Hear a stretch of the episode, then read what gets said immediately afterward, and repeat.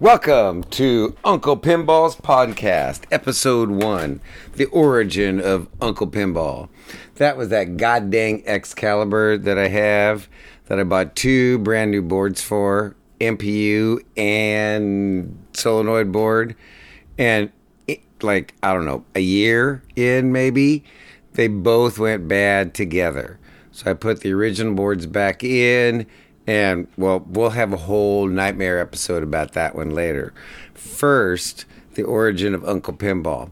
I got, I don't know, I've got into the hobby eight years ago. What am I, 58? And the wife, now ex, bought me a pinball machine for my 50th birthday. And you guys know how that goes. There ain't no thing, such thing as just one.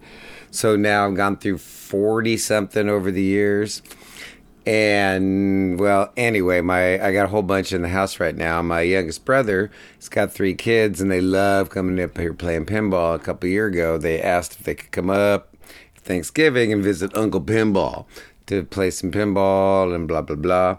So the name was born, and I am Uncle Pinball, and this here is my first episode of a podcast. What you guys have to understand is that I've never listened to a podcast in my life. I don't have the attention span for it. I'm a pretty fast reader, and I'd much rather read what you have to say than listen to what you have to say.